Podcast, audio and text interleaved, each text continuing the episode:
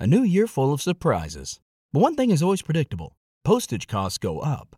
Stamps.com gives you crazy discounts of up to 89% off USPS and UPS services. So when postage goes up, your business will barely notice the change. Stamps.com is like your own personal post office, wherever you are. You can even take orders on the go with the mobile app. No lines, no traffic, no waiting. Schedule package pickups, automatically find the cheapest and fastest shipping options, and seamlessly connect with every major marketplace and shopping cart. There's even a supply store where you can stock up on mailing supplies, labels, even printers. Stamps.com has been indispensable for over 1 million businesses just like yours. All you need is a computer or phone and printer. Take a chunk out of your mailing and shipping costs this year with Stamps.com. Sign up with promo code PROGRAM for a special offer that includes a four week trial, plus free postage and free digital scale. No long term commitments or contracts. That's Stamps.com code PROGRAM. It is Ryan here, and I have a question for you. What do you do when you win? Like, are you a fist pumper? A woohooer, a hand clapper, a high fiver. I kind of like the high five, but if you want to hone in on those winning moves, check out Chumba Casino. At ChumbaCasino.com, choose from hundreds of social casino style games for your chance to redeem serious cash prizes. There are new game releases weekly, plus free daily bonuses. So don't wait. Start having the most fun ever at ChumbaCasino.com. No purchase necessary. VGW Group. Void were prohibited by law. See terms and conditions. 18 plus. Hi, this is Molly. And Cody, please join us as we talk true crime. Over the fence.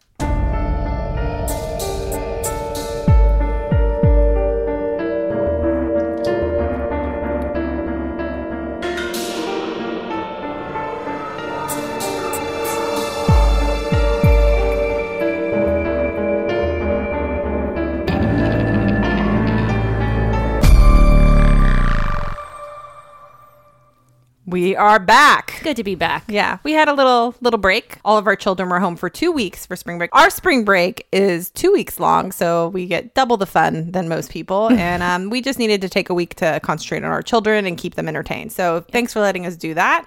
And during those two weeks, uh, Cody had a birthday. That's your fluff. That's my fluff. Cody had a hate you. birthday, and um, yeah, Cody had a birthday, and Cody doesn't like to celebrate her birthday.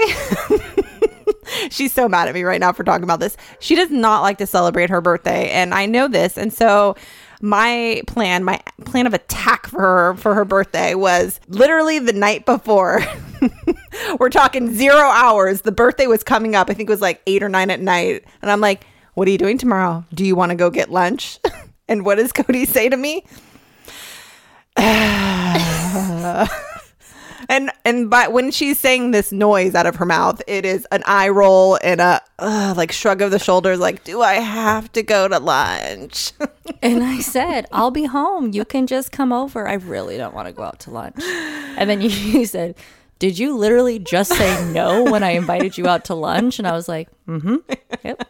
Because she wants nothing to do with celebrating. If it was probably like a regular Thursday, and I was like, "You want to go to lunch?" She'd be like, "Oh, well, yeah. If my husband's home, let's do it." But it was because it was her specifically her birthday, and I wanted to take her to lunch. Mm-hmm. She sighed at me and eye rolled me and didn't want to go. But good news is she went.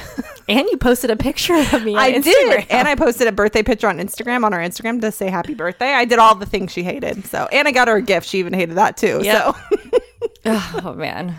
all the celebrating. Molly's a good friend because she tolerates my bad attitude. I don't even care. I'll just do it anyway. so I'm like, I don't care. I'm gonna still do it. But I did get a very exciting birthday present. Which one? You got a few gifts from other people too. I mean, not just me, but I got called for jury oh, duty. oh yeah. Happy birthday! Who would really ever think that they'd be excited on their birthday? Well, to if you jury- tuned jury into our Santa Rosa Hitchhikers, you would know that I've been heavily involved in watching the jury selection Mm-hmm. for the national case right now. And uh, so I was like, well, I'm never going to get chosen for a jury. And then, ta da! she did. Happy, birthday, Cody. Again, it's just like the blue card in California that says, hey, call on Right. this date for the next date. Which Um, majority of the time they like X you out for right. whatever reason. But it's a glimmer of hope for It is. It is. She's going to try everything she can. She's going to be wide of it. She's like, I'm available. Tell me when and where I will be there. Sequester, yes, please. Oh my God. Could you imagine Oh gosh. My house wouldn't survive. I know. I was like, they would not survive that at all. Well, it's good Uh. to be back. It's good to be laughing, and it's good to have made it through another birthday alive. Yep, you're still here. Still going strong. We're still making it through. I felt very loved on my birthday, and that makes me feel Good. awkward. I'm glad. I'm glad you felt horribly awkward on your birthday. So the last little piece of uh, info we have for you guys is we want to thank our newest Patreon members. Thank you. Woohoo. So we have Holly. Thanks, Holly. Thank you, Holly. Welcome to the club. And also we have Papa Doug. Doug. We love you, Doug. Thanks, Doug. And you all might remember Doug from an episode we did not too long ago. He's one of our special guests and one of our biggest supporters. So thanks, Doug. Thank you. And again, go to our Patreon, patreon.com forward slash over the fence, and check it out. And with that said, it is my turn this week.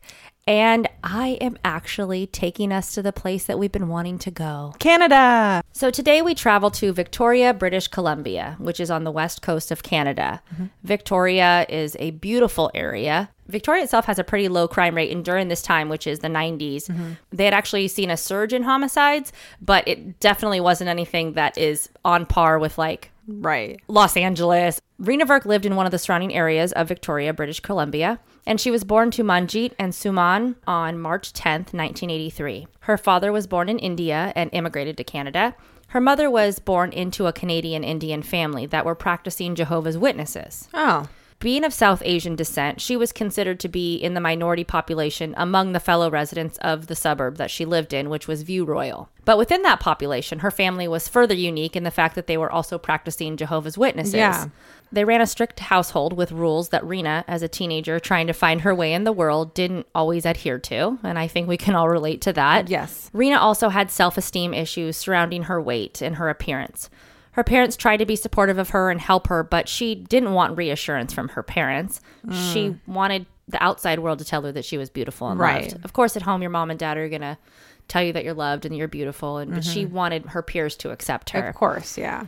she wanted more than anything to just be accepted. Mm-hmm. Now, this story has a lot of players in it, but even with understanding the atmosphere of the 1990s in Victoria, British Columbia, or the world at large, there's no justification or any real reasoning as to why what happens happens. Okay. I'm just going to give you some background on the main players so you have a general sense of the lifestyles that these kids had and the lifestyles that they aspired to have. Mm-hmm. Not that it gives any justification to the actual crime or any reason to the madness, but it's just, it was heavily discussed in the book about this case mm-hmm. and also mentioned in various documentaries. So Okay. it's worth noting. During this time, growing up as a teenager in the 1990s, which I did. I was going to say did. we can relate mm-hmm. very much so. The influence of rap music from the United States was also going into Canada, specifically in this area, and this comes up a lot in the case the influence of music and the pop culture around it, which fantasies of gang life in LA and affiliations with the Crips and the Bloods specifically. okay. There were boys and girls in these schools in the suburbs that would claim to be members of gangs and would even get jumped into gangs, but they lived so far from the realities of real gang life that it was almost laughable. Yeah, that's like that's weird. I listened to it and enjoyed it, but there was no way I would be like, well, now I want to like act it. They're almost like acting it out, Right. You but know there, what I there is a subset of of people that I mean I knew, knew growing up and that was the vibe that they wanted. They wanted to Look, yeah, claim gang affiliation. Two of these people that have a strong influence from this fantasy world that we're talking about are Warren Glowatski and Nicole Cook. Nicole said she was going to be a hit woman for the mafia in New York. okay, Nicole's mom also lived in the View Royal area, but Nicole spent her time in a group home due to her proclivity for crime, including stealing, clothing, makeup, and even cars at one point. And so let me get this right. They're all teenagers at this point, right? When this is going on, like 15, 16, I'm assuming. we assuming. will get to exactly how old Okay. they are, and Okay. it is going to blow your mind. Oh gosh, oh no. Um, her mother didn't have control of her, which is why she spent a lot of her time Yeah. in the group homes. Right. Warren Glowatski, he went by Warren G, Oh no, he did not. like the rapper, Oh my god, I'm sorry. What? and he thought he was a Crip.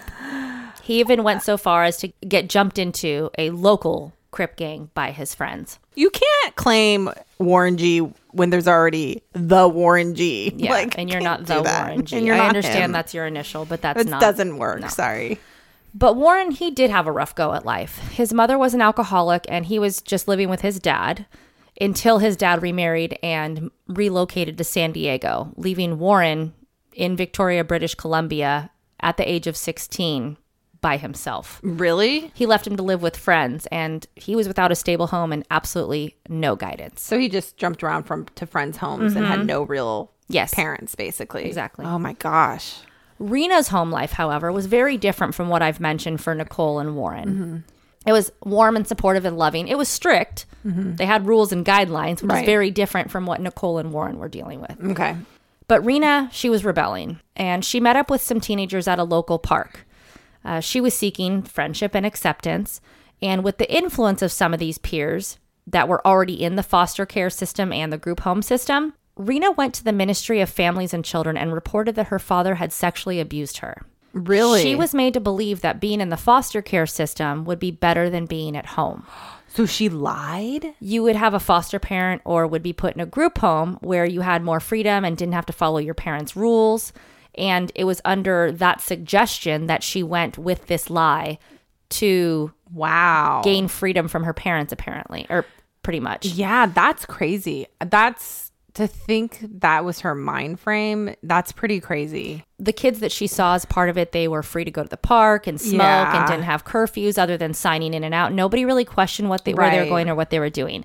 Little did she know that she had caring parents, and that's why they yeah, I was gonna say. I'm sure as soon as this, if this all works, which we'll find out, I'm sure as soon as she gets there, it's like mm, maybe it wasn't the best idea. So it was um, during this time that this event occurs that she's under the care of the Canadian Ministry of Families and Children. Okay. Well, in one of the group homes, she meets Missy mm-hmm. along with Nicole Cook, who we've already mentioned. Mm-hmm. They both live in the group home. Reena would make up stories about being on probation and about crimes that she had been involved in, But she wasn't. but she wasn't because mm-hmm. she wanted to try and impress Missy and Nicole. And at the group home, she was teased specifically for her weight. And Missy, although somewhat of a friend figure, wouldn't do anything about it. She would stand by and watch pretty much. So, where Missy had a soft spot for Reena, Nicole just did not like her. She said Reena was jealous of her because she was beautiful. okay. During the course of her being in the group home and her friendship, if that's what you want to call it, mm-hmm. Reena allegedly gets involved with Missy's boyfriend. Apparently, Reena is seen wearing her boyfriend's black and white Adidas jacket, so of course Missy's upset. Missy admits that during this time period she was very angry and had a very bad temper. She wanted revenge on Reena. Nicole didn't have such anger against Reena yet. However, Nicole started getting phone calls after phone calls and phone calls from her friends. Apparently, Reena had stolen a phone book of hers, and Reena, or someone posing as Reena, had called her friends and identified herself with her own name, saying, Hi, this is Reena. Yeah. Let me tell you something. And she was trying to spread rumors about Nicole. Hmm. These rumors were super juvenile, too, because we're dealing with 14 year olds. Oh, they're only 14. They're 14. Oh my Rumors gosh. such as Nicole's eye color is fake. She wears contacts. She has implants. she has AIDS. Oh god. So, Reena, this girl that just wants to fit in, is going to call around to friends and badmouth a girl that she admires. Mm-hmm. Well, it's theorized that if hypothetically she Right. did do this, she was only doing it to impress Missy and Nicole. She would have been involved with Missy's boyfriend and spread rumors about Nicole to prove to them that she was just as bad as them or that she could pull the same guys as them. Okay. I have a hard time believing that a girl with low self esteem is going to call people out of a phone book that she doesn't know and self identify. Hi, my name Right. is Reena, and let me tell mm-hmm. you something bad about Nicole. Mm-hmm. Like, that doesn't seem the right way to spread rumors. You can call and just say something, eh, but not identify your name. So mm-hmm. that's how Nicole found out it was Reena. Mm-hmm. Yeah, I agree with that. Coming from someone I wasn't the most confident kid growing up and I was I would never be able to do stuff like that. I wouldn't couldn't like answer the telephone sometimes when people call and I didn't know who it was calling. Like, Right. So I could I definitely agree with that. Like it's not something that's easy to do for a person or a kid that's you know has lower self-esteem about Right. themselves. So I question whether or not. So she was getting the phone calls, but I question whether or not it was not somebody else doing, Doing that to harass Reena almost. Right, like kind of to get get her in a way. Yeah, I Mm-hmm. see what you're saying. So Nicole is upset about Reena's supposed actions and begins plotting with her best friend named Kelly Ellard. They plot openly at school about beating up some girl that was talking behind Nicole's back. Reena doesn't go to the same school as Nicole and Kelly, so she's unknown Okay. to Kelly. Kelly's just siding with her friend Nicole. But they even have a phone conversation in front of Nicole's mom, where her mom can only hear one side of the conversation. Right. And from what Nicole's mom can gather, Nicole and Kelly were going to walk a girl into the woods where a pre dug hole would be, and they would have her fall in, and then they would just bury her alive. So the mom heard that Yes. and didn't do anything?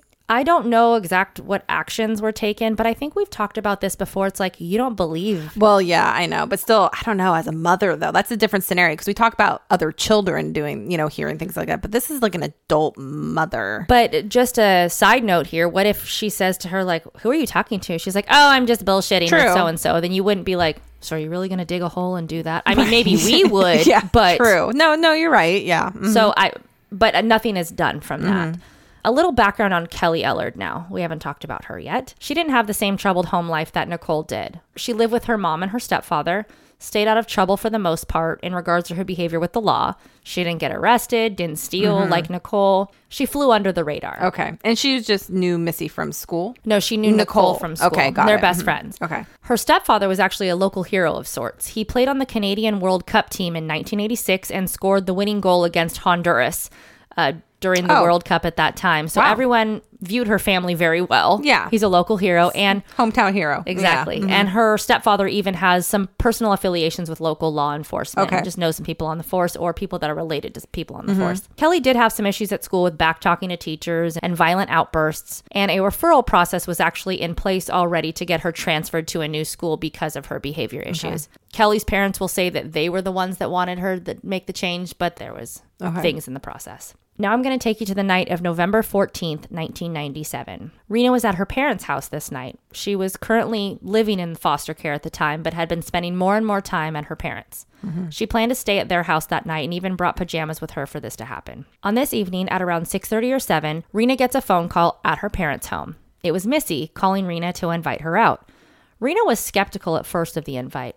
Why would Missy want her to go out? Wasn't Right. she mad at her for messing with her boyfriend? Mm-hmm.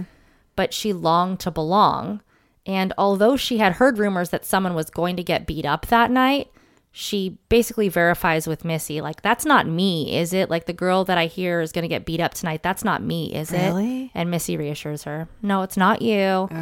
So she takes that at face value and she decides to go. Reena's parents tell her no, again, she's a ward of the ministry. Technically not point. really living there. Yeah. And they wanted her to stay there. They said, These are your plans. Stay here, stick to your plans. But Reena was too tempted to hang out. They all head out to the field behind Shoreline Middle School, where some of them go, where they would often hang out and party. Yes, they're hanging out behind the middle school and partying. Okay. These middle schoolers, These 14 year olds. these 14 year olds. That night, they weren't there for very long before a boy threw a rock through a school window. Okay. The janitor at the school called the police, and the police comes and disperses. They say everybody leave, but the police know that the teenagers hang out and party back there, so it's like no harm, no foul. Nothing's Right. really a big deal. They just come and clear it. exactly. You're Yeah. too rowdy. You need to go. Time to go. And the group somewhat disperses. Part of the group ends up, I believe, at a convenience store. And from there, Reena calls her parents and tells them that she'll be home within the hour. Missy and Nicole get a hold of Reena's bus pass and rip it up. So, she can't make it home now. Yep. They then link arms with her, you know, holding that at the elbows. Remember how mm-hmm. you used to Oh, walk yeah. in middle school? Mm-hmm. And as a whole group, not just the three of them, but there's a large group of people, they decide that they're going to go underneath the bridge and smoke. So once they get under the bridge, she's sitting on a wooden tree stump or a wooden log, and she's surrounded by Missy, Nicole, and Kelly, plus five other teens. And there's also other teenagers there closely, but not in this semicircle that has now Okay. surrounded Reena. So there's like eight of them, There's plus eight- more scattered about. Exactly. There's eight surrounding Reena, and then they had said there's over a dozen kids down there in general. Okay. So I think they named five or six other ones. There's Okay. a large group of kids Yeah. down there. So Nicole's the first to start, and she asks Reena, "Why have you been talking about me?" And then Nicole proceeds to put her cigarette out on Reena's forehead. Oh. From that initial event, the semicircle around her Mm-hmm. and all eight teenagers in this semicircle just start beating on her. In this group, there's seven girls and one boy, all 16 years and younger. Oh my Most of them are 14 and 15. They're kicking her, they're punching her, they're slapping her. Someone finally yells, That's enough. Yeah. And everyone stops. Interesting, though, is that the one that yells, That's enough, she had actually been called out that night to get in a fight with somebody she didn't know. Oh. They knew someone was going to get beat up that and night. she's like and there she to came assist or Yep. something. Oh my gosh. So she's involved in the beating. She says that, oh, okay, Reena's now had two. That's enough. It's Yeah, enough. Yeah. It's gone too far. Stop. And she actually threatens them that if you want to hit her again, you're going to have to go through me. So That's then she, interesting. So she turns on everybody else. yeah. But from that point, the beating stops. Okay. So she did speak up at some point and say something. Well, I mean, I, I, It's I just like a bizarre It that is. she's there to fight, and then at what point was it too far? maybe for her to see. Maybe she just realized. I mean, kids can have a change of anyone can have a change of thought even in a process like that. Mm-hmm. Maybe honestly during it she just like realized like this is going too far. Like I want out and we need to stop. And maybe she just had like a moment of clarity in that pro- Right. time. You know. So she does turn, and everyone listens to her, and everyone stops. So once the beating stops, the group goes to leave, and they leave Reena there on the ground, bleeding. And the other group that had been there, there was actually another guy involved, and he took a group of uninvolved females and Right. said, Hey, we need to get out of here. Don't be a part of this. So they're already up top. Right. And at this point, everyone that's been involved in the attack is now going up top the bridge Okay. as well. There are a dozen teenagers who are a witness to this attack or a part of it. Not one of them on this night will call the police or go home and tell a parent. Not one. It was like, mum's the word. Yeah, like- shut down. Mm-hmm. So Reena eventually does come up from the bridge and she sees the group of teens still there and then she goes back down below. Yeah, she's scared. I'd be terrified Yeah. too. She's probably waiting it out to make sure yeah. they leave. She's like, as long as they're gone, I can leave then. Mm-hmm. Yeah. So when she thinks the coast was clear, the teens had all dispersed and gone their separate ways. Reena comes up and starts to walk over the Craigflower Bridge, but she wasn't alone. Warren and Kelly were following her. Kelly insists that she needs to talk to Reena to make sure that she isn't going to rat them out for beating her up and also to make sure that she's learned her lesson, you know, Oh, not to talk gosh. Yeah. not mm-hmm. to talk about Nicole. They go and they end up taking her below the other side of the bridge. Kelly then directs Reena to take off her shoes and her jacket, which she does. And her jacket is the black and white Adidas jacket that she had gotten from a boy. Okay. If you remember, that caused Right. part of this. Well, that's what I'm saying. I'm like, they're beating her up because they're talking crap, not about the boyfriend thing anymore, right? They're not upset. They're just more upset about these supposed phone Well, calls. Missy's involved in the attack too, so Okay. everyone's just mad at Reena. Mm-hmm. And For then there's but there's reasons. those two people, but Yeah. then everyone else, I don't think they even really knew Reena. What? Okay, got it. They didn't even know what was going on. Like I said, Yeah. that one girl came out that night just to jump somebody. That was it. Warren and Kelly start beating her again, jumping on her, stomping her, kicking her, smashing her head into a tree. Oh my gosh. She's knocked unconscious from the blows, and they each take a foot of her Reena's and they drag her to the water's edge of the gorge that is underneath this mm-hmm. bridge. While they drag her, her pants end up coming off. Mm-hmm.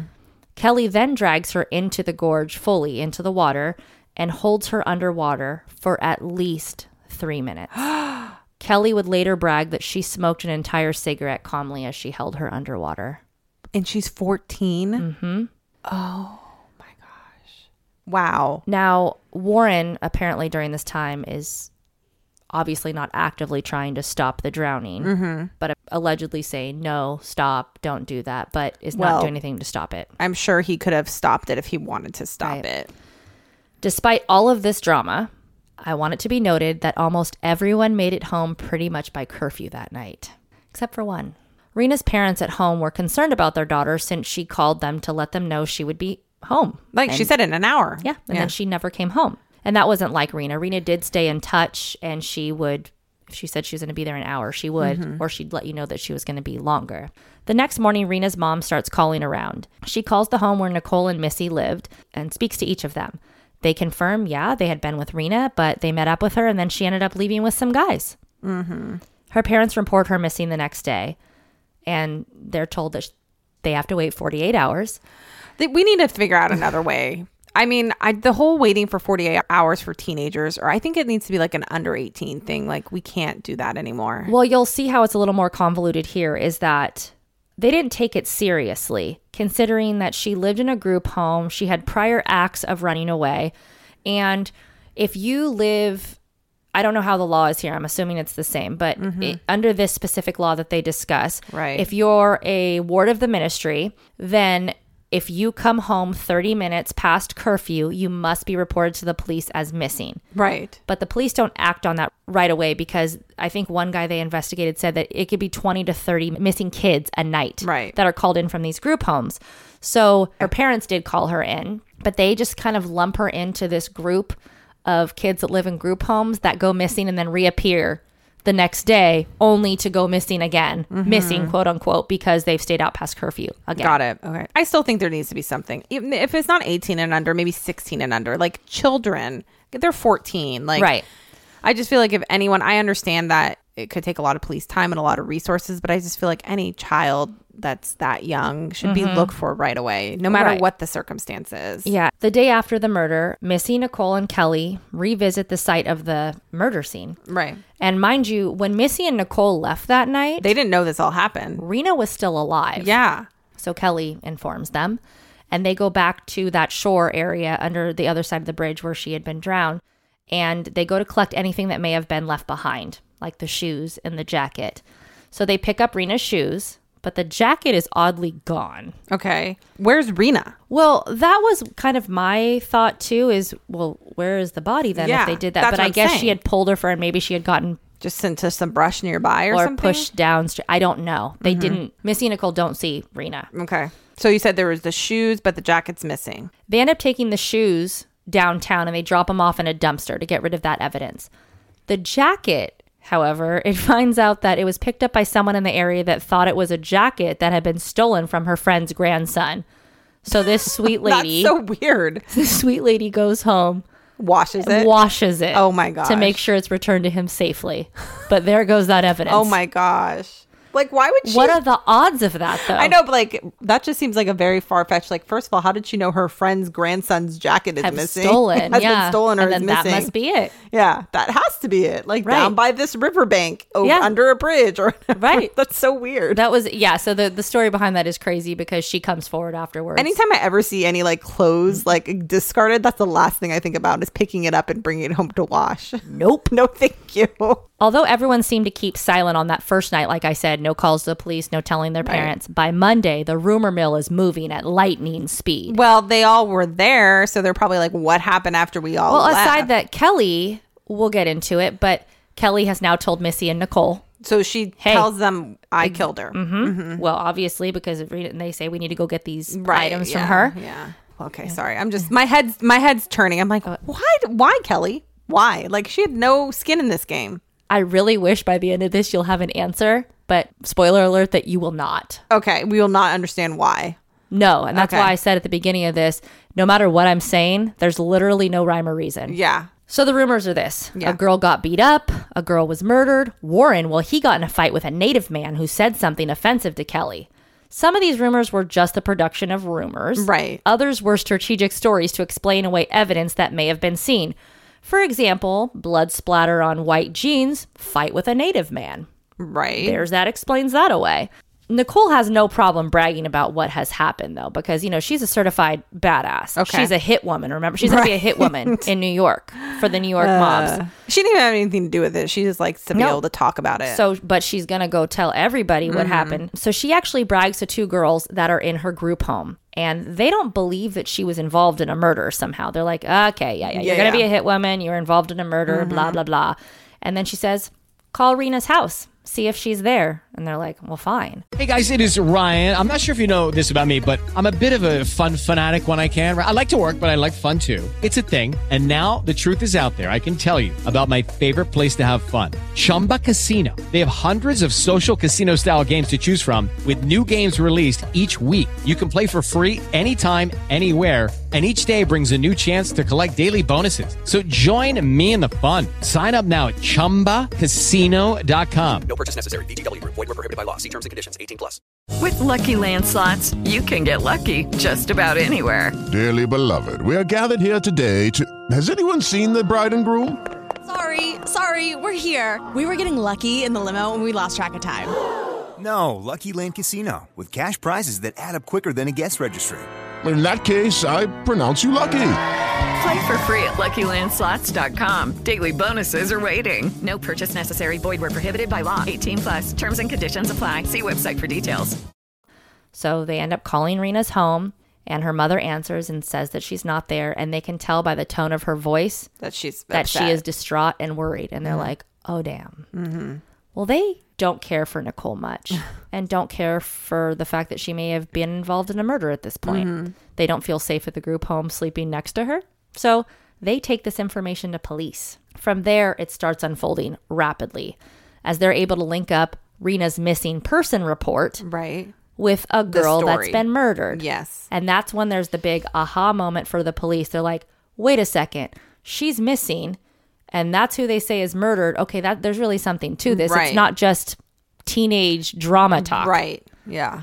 So, a week after Reena's murder, on a similar Friday night during a hangout on the field behind Shoreline, and I really like the like I was reading about this and I really like picturing this in my head. Mm-hmm. Undercover police officers arrive and they start descending on all the kids that are in the field and they start detaining all of them. Really? They're detaining them. They're questioning them. Who are you? What's your name? Who are you? Where's this person? Where's Warren? Where's Kelly? Because by this time, They they've gotten all of this information Yeah. because people are talking. Mm-hmm. So they're taking everybody in. I didn't fill in the blanks for that whole first week because so much happens. Mm-hmm. So I'm just going to take the end point where police undercover are now descending on this, what used to be the hangout spot for the kids. Right. And up till the Friday before, they would hang out there. Mm-hmm. Now it's swarming with adult police officers. The teenagers are all taken to the police station and split up in various interrogation rooms and cells to keep them separate. Parents are there as well with their kids, and it's a mess at the station. Upset moms, teenage angst, hormones, and the police have been working this case for the last several days, so they're exhausted too. Right. And now they have to deal with teenager drama as well, on top of a serious crime of Right. murder Right. which has been a huge obstacle in their investigation because they're like, I can't handle all of these hormones and drama. And are they like looking for Reena at this point too? Besides the fact that they're like questioning all these teenagers. they're trying to figure out where she could possibly be, Mm-hmm. and they have started kind of a side um, investigation of the gorge because Okay. it's that a girl is been drowned in the gorge. Okay. And at one point, they do approach her mom and say there were two fights, and your daughter's maybe in the water. Mm. And she's like, okay, first of all, there's one fight. Now there's two fights. So she has no idea what Right. he's even talking about. And that's Right. Mm-hmm. about all of the information that they have too, because they're also having a hard time believing everything these teenagers are saying because it's so unbelievable. Yeah, right. I'm sure it's all muddled too. I'm sure there's so many different Mm-hmm. Lots of heightened emotions. They Right. they described this scene at the police station. There's moms in the bathroom throwing up because they're so upset about their, kid kids being involved in a in a murder. They're And- 14 again. And then you have other parents coming in wanting to protect their kid. Why are Yeah. you talking to them? Why do you do this? And then there's other kids reaching out for each other. And there's other people that just don't talk. Right. So it's just a It's a hot mess. mess. And they have to figure out how to get through all of this teenage BS to get to what really happened. Right. The police conduct searches of all of the involved teenagers' lockers and bedrooms, including what they refer to as the Shoreline Six. Okay. And the Shoreline Six is part of that group of eight people. Mm-hmm. That group of eight has now been broken up to the Shoreline Six Okay. and Kelly and Warren. Kelly and Warren were both involved in that first attack. Warren Okay. is that one male that I referenced. okay, got it. I think he got in one kick during the first beating, but obviously that's not how it ends. Mm-hmm. Right. But so the Shoreline Six, which does include Nicole and Missy, and then Kelly and Warren. Mm-hmm. So during a search of Kelly's home, they find in her laundry room a Calvin Klein jacket with sand and small pieces of seashell and evidence that it may have been immersed in salt water with like um, Yeah. white residue. Right. They also find at the Comfort Inn, where some of the kids had dispersed to, they find glass shards, and on the glass shards, they see small blue letters that say L and S. They take it to a department store and they say, Hey, can you identify this? They're like, Oh, that's our Polo Sport bottle. I can Okay. tell by the lettering. And that was something that was in Reena's purse that night. Oh, okay. So, eight days after her attack, after all this information has come out, after the searches, Reena's body is discovered in the gorge. It's found by a helicopter search crew, and her body is gently collected and taken in by the dive crew. The Virk family is notified that their daughter Reena has been found murdered in the mm. gorge. On November 24th, 10 days after her attack, an autopsy is performed on Reena to confirm the cause of death. Her body appears to have been in cold water for a week due to skin slippage on her hands, and that's when the skin kind of starts to peel hmm. away from the bone. Yeah. That's how they're able to tell the time frame of the amount of time that she's in the water. Right. Aside from the apparent exterior injuries that you would expect from a beating, Right. bruising, bleeding, swelling, mm-hmm. on the left side of the back of her head and on the left side of her back were patterns of a shoe.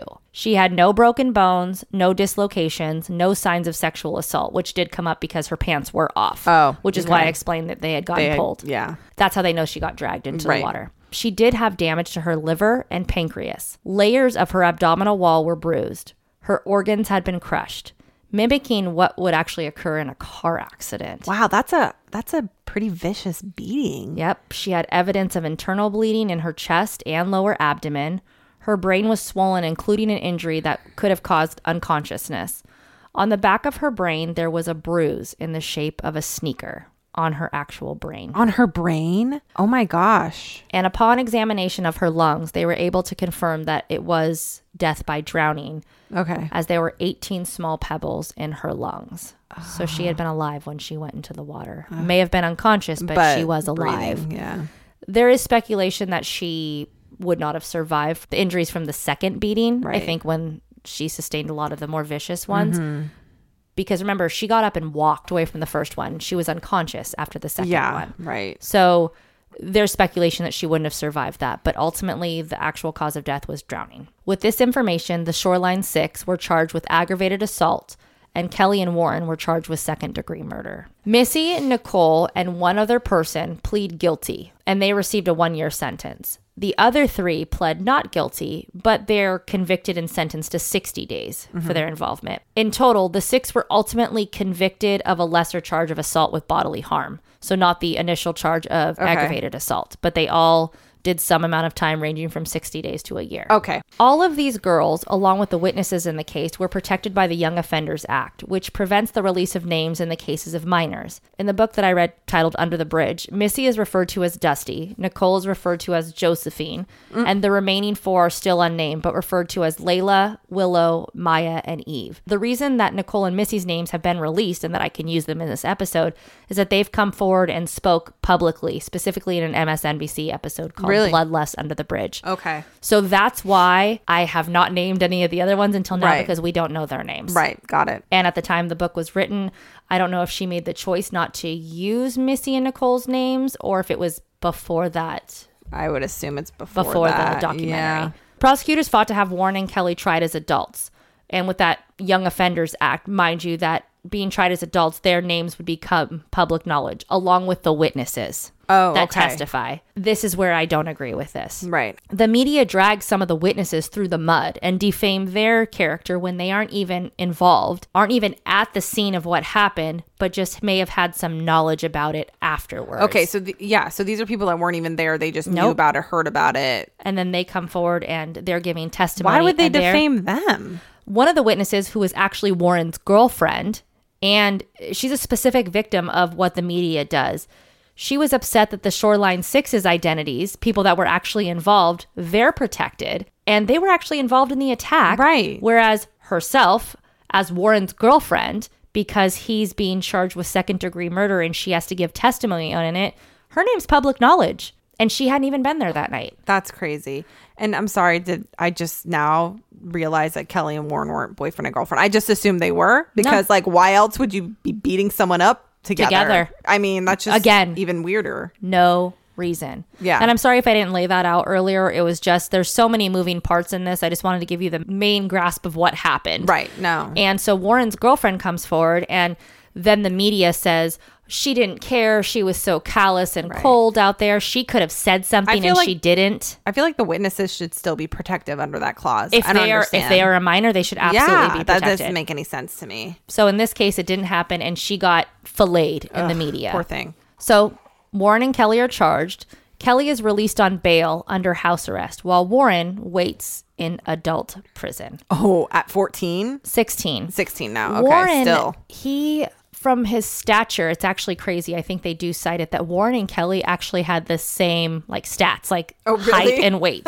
Warren was just like a like a Well, he was a pretty boy Yeah. before he was a prepubescent boy. right. They were like five foot four, 115, And 120 like at the pounds. time, what, 14? I mean, some boys haven't gone through that puberty quite Right. yet and probably was very small. And Yes, and so he had to go do time oh, with oh, good luck there. The trial of Warren commences, and Warren is ultimately found guilty of second degree murder and sentenced to life in prison with the possibility of parole after seven years. In 2001, Warren appeals, and his appeal is rejected. In 2007, with the support of Reena's parents, Warren is granted parole. He's part of a rehabilitation program and has made the best of his time in jail.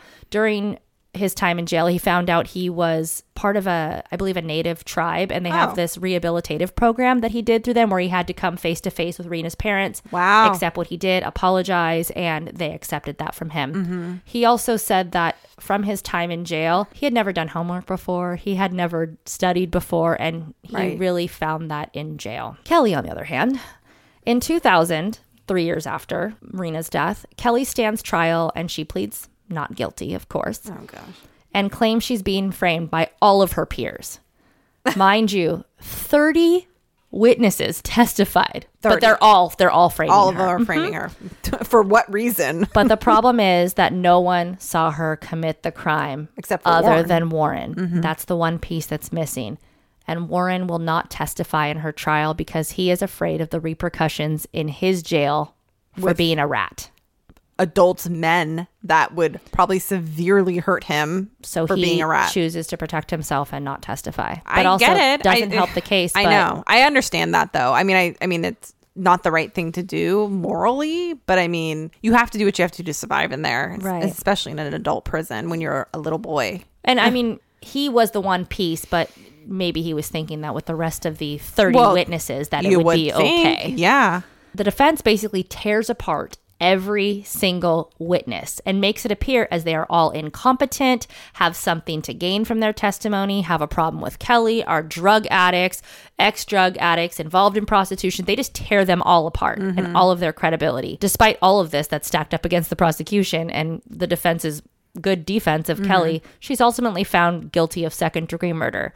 She's sentenced to life in prison with the possibility of parole. I read in two places, one on five years, and the other one was seven. So Okay. right around that time frame. In 2003, the British Columbia Court of Appeal orders a new trial for Kelly. At Why? this point, she's 21. The court rules that the Crown, the the court, that's what it's called, Yeah, the Crown, yeah. asking her 18 times during her testimony why witnesses would give false testimony and try to frame her because they asked that 18 times. That was an unfair trial.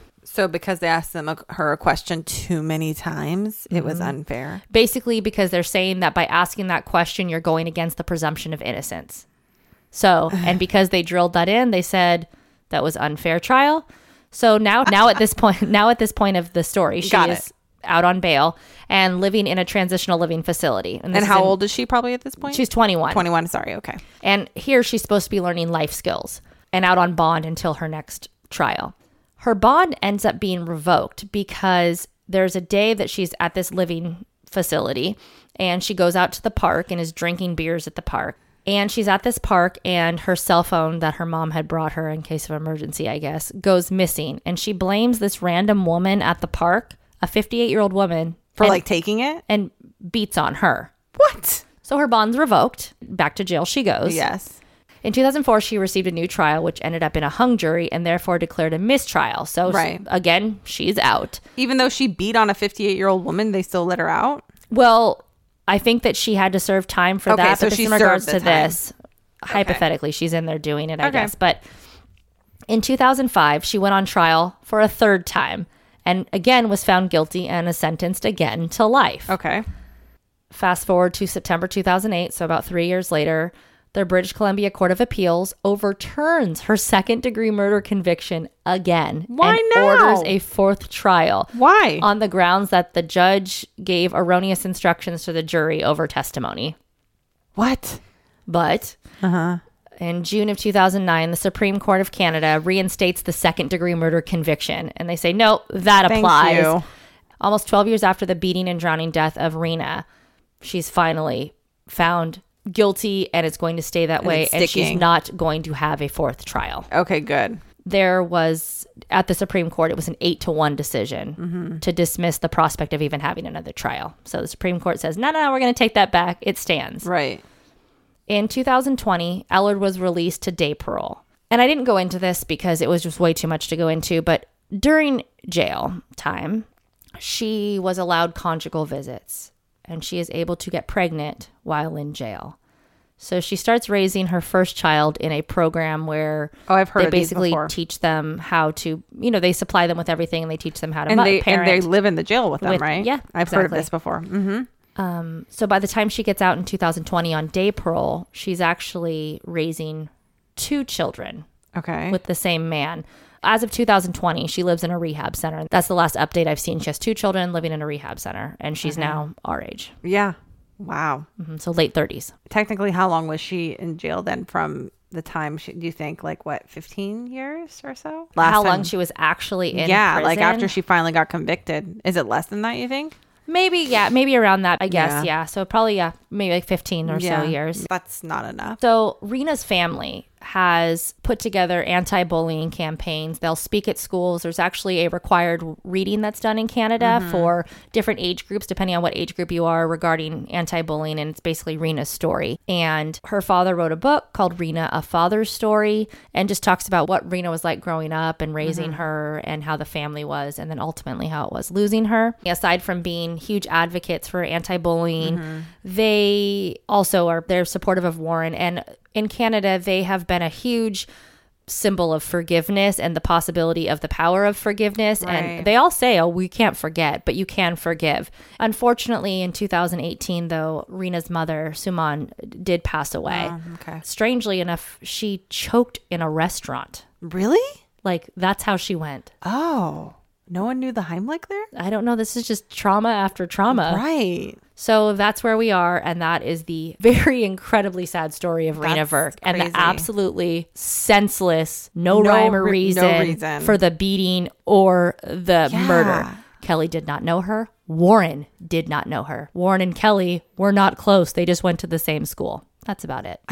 Why? I just, I mean, I know you said there's no answer, but it just like makes no sense why Kelly and Warren had did all that after. Apparently, everything. Kelly was like just, it seems like know- if they all left, uh, the deed was done. They could have just Mhm. left it at that. Like, what was the point of? What was I the really- point? there's that's, no- that's why I said it. I'm like, what? Why did Kelly? There was no skin off her back. She had nothing to do. Like, she- Apparently, she was just, you know, being tough for her friend and showing don't mess with Nicole, but really killing somebody. killing someone over it. And then Warren is like, Thinks he's in a gang, and Warren G. Yeah, Right, but then just beating a girl that he doesn't know. No. No, the Ugh. whole thing doesn't make sense. crazy. I watched this one documentary and she literally says, I didn't murder her. I wasn't there when she died, so I didn't have anything to do with that. And then Keith Morrison, gotta love Oh, Keith I love Keith Morrison. He says, Well, maybe if you didn't fight her in the first place, maybe her murder maybe wouldn't have happened. Happened. If that And whole he- plan wouldn't have been in, in place. and she was like, Maybe not. Wow, that sounds like someone who's remorseful. Way to accept responsibility. Yeah. Well, thanks, Cody. Thanks for that episode. For pictures relating to this case, visit our Instagram at over the fence underscore podcast. And as a reminder, there's always our Patreon that we mentioned at the beginning of the episode. For the Patreons we gave a shout out to, we will have a new Patreon episode coming the 15th of this month, and mm-hmm. that is for Patreon members only. So you get a bonus episode every month. Go check out our Patreon if you want to see the one from last month and then the one from this month coming up. And we look forward to talking more true crime with you next week. Over the fence.